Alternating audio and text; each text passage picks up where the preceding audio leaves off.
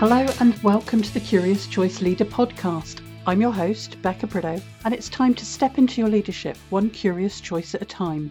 You're brilliant at what you do and you want to keep doing it, but your success means that you have a bigger role and a team to go with it. Suddenly, you're facing a new challenge leadership, and it's a challenge that keeps changing and evolving and growing with you. This show is dedicated to helping experts like you become the leader you want to be, to create working worlds that work for you, your business, and everyone connected with it, whether it's your own business or someone else's. This first season is all about leading change. In an increasingly uncertain world, one of our few certainties is that we're going to have to lead change we're going to get curious about change itself, about our experiences with change, and see what lessons we can learn, and then make choices about how we apply them to the next set of changes we need to make. Somehow we're at the midpoint of the year, and usually that means reviewing our plans and checking we're on track. I have to admit, I wondered if it was worth going back to mine given how much has changed since I wrote it and how much like a work of fiction it would look. I know I'm not alone in wondering where to start with planning and making decisions with all the uncertainty we're experiencing, and that's what we're going to talk about over the next few episodes. So, are you ready? It's time to get curious and make some choices about how we plan in a rapidly changing world. If you're listening to this podcast in the week it was published, the strange but true fact is that we've just hit the halfway point for the year. I say strange but true, as it doesn't really seem that time's been passing in its usual way. It's been a really long year, and yet all of a sudden we're in the middle. And the Doctor Who quote about time not being a linear progression from cause to effect, but actually from a non linear, non subjective viewpoint, being more of a big ball of wibbly wobbly, timey wimey stuff, seems more appropriate than ever. And normally, the midpoint of the year is one of those times where we press pause for a moment, review where we are, and then refocus our plans. But let's face it, nothing's been normal about this year. So, is this something we should pass on to? Another thing to let go of as we navigate the rolling waves of change that the storm that is 2020 is delivering? And even if we do decide to plan, how can we, since our usual planning assumptions are proving to be untrue and we don't really know what to expect from our business environments? And those are very, very valid questions. And we could choose not to plan and just to go with the flow. But let's get real, my curious choice leaders. That's not really our style, is it?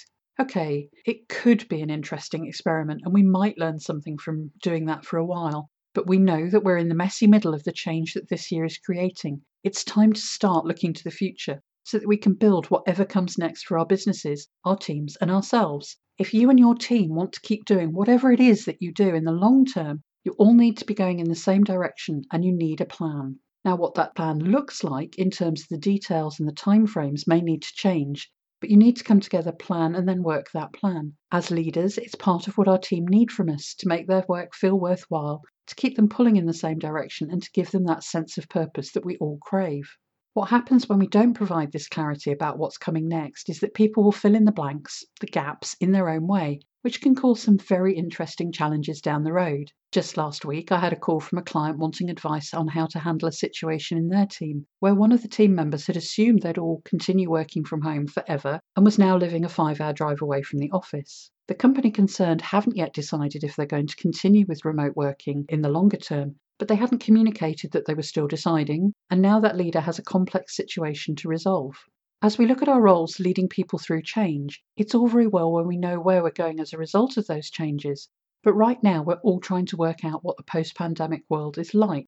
Hopefully, we won't always have to lead with this much lack of information about the future very often, but what we learn doing it now will make it much simpler next time we're leading change. So, yes, right now you can probably see how to lead people away from the pre COVID world, but where are you taking them? As I say, it's something we're all working out as we go along. The world around us is literally changing week by week, if not day by day, and sometimes it'll even feel like hour by hour. There are far less certainties than we're used to.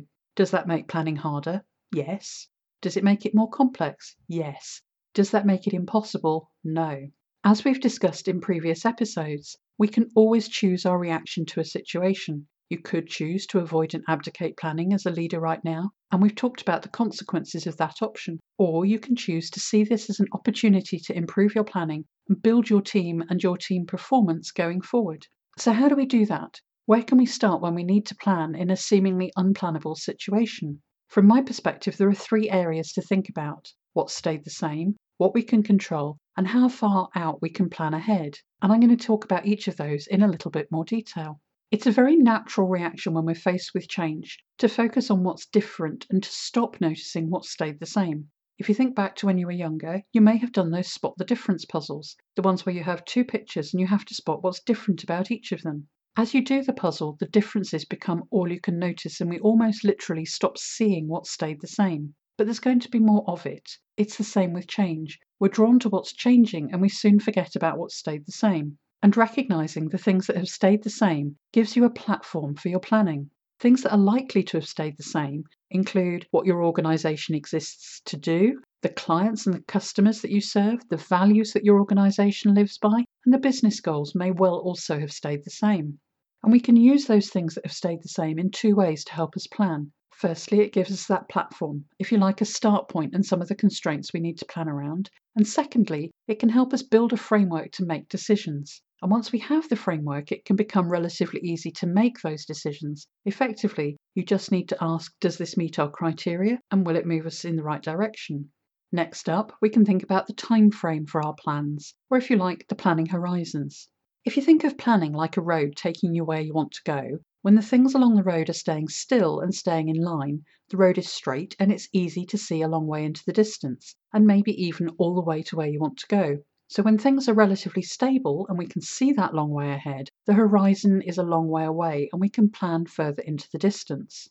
Now imagine the things at the side of the road keep moving into the road. One or two at a time we can cope with just by gently swerving around them, but as more and more of them move, we can find ourselves on a twisty turny slalom course of a road and only able to see a few feet ahead of us and not really knowing which direction to turn. Sounds a bit like 2020, doesn't it? It's become a bit like being a rally driver, waiting for the co driver to read the plan and tell us which way to turn and how hard to turn just before we need to make that manoeuvre. We still want to get to the destination, there's still a plan for us to follow, and rather than focusing on the move some miles ahead, we need to focus on making the right next turn now. This shorter term decision making in the context of a long term objective is uncomfortable at first. Just like rally driving, it uses some adrenaline. And importantly, it relies on us being able to help our team flex and adapt rapidly and uses all our skills in leading change. Your task here is to work out what the right planning horizon is for your situation. The reality is that these planning horizons are going to move and emerge as new information comes to light. So there's not going to be one right answer here, and you need to consider things like how long the things that are uncertain will remain uncertain, and if there are things you can do to reduce the level of uncertainty around specific things, or even remove them altogether. It can be really helpful to keep a list of all the assumptions you're making around the uncertainties so that you can monitor when anything changes and adjust your plans accordingly. Personally, since March, I've changed my business planning horizon from having an annual planning framework with detailed quarterly plans to focusing on my long term vision and planning month by month what I need to do to keep moving in that direction. For my business, that feels right, and the question is what's right for your situation? Finally, the third area we need to consider is focusing on what we can control. If we think about our business and the world it operates in, we can break things that we think about down into three areas the things that we can control, so things like how you do a particular task, the things we can influence, so the things we need other people or other teams in our business to help with, and the things that concern us but that we can't directly influence or control, like, for example, finding a cure for coronavirus. Unless, of course, you're one of the amazing research scientists working on this, in which case, thank you. When we're planning how we solve a problem or move towards a goal, it can be helpful to break the factors impacting that plan, the ideas we have about how we can reach the goal, and the things we think might stop us, and all the things we're not certain about into one of those three categories. Imagine these three categories as concentric circles. The inner circle is the things that you can control. Next out is the circle that's made up of the things that you can influence, and outside that are the things that you're concerned about. What happens when we choose to focus our energy and effort on the things that we can control is that that circle gets bigger, pushing the circle of things we can influence so it grows too. However, if we focus on the things that concern us, that circle grows, but rather than expanding outwards, overall, it grows by pushing in on the things we can influence and the things we control. So both those circles get smaller. When our circle of control is small, we notice the uncertainty and feel we're being pushed around by whatever change comes our way. That means we need to focus our planning on the things that we can control, and spend most of our time and our effort there, so we expand that circle. We're sometimes spent working to influence the things we can influence. The successes we gain working this way will help you and your team and your business feel good about the work you're doing, and you'll soon build the momentum you need not to be thrown off course by any changes that come your way. Okay, so in this episode, we've talked about how even though it can seem like an impossible task that would be pointless anyway given our experiences of the last quarter, we need to plan ahead and why that's important. That plan may look very different, and we may well not be able to provide the clarity we're used to providing with our plan. Then we talked about the three areas that it's helpful to consider when you're starting to bring your plan together looking at what stayed the same and using that to build a decision framework, thinking about our planning horizon and how far ahead it's sensible and pragmatic to plan, and then finally, how we need to concentrate on the things that we can control. We have choices to make about how we plan, and as we reach the halfway point of the year, now is the time to make them.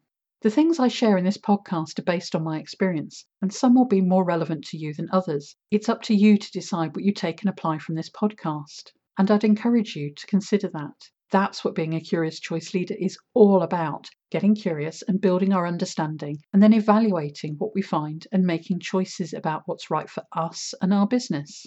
So, as you may have guessed, I've got three questions I'd like to leave you with this week. Number one, what things that impact your planning have stayed the same? Number two, what's the right planning horizon to be working to now? And number three, what are the important things that you can control and use as the basis for your plans? If you enjoyed the show and found it valuable, I'd love it if you'd subscribe and then rate and review the show on Apple Podcasts, Spotify, Google Play, or wherever you get your podcasts. When you rate and review the show, you help more people find it and step into their leadership one curious choice at a time.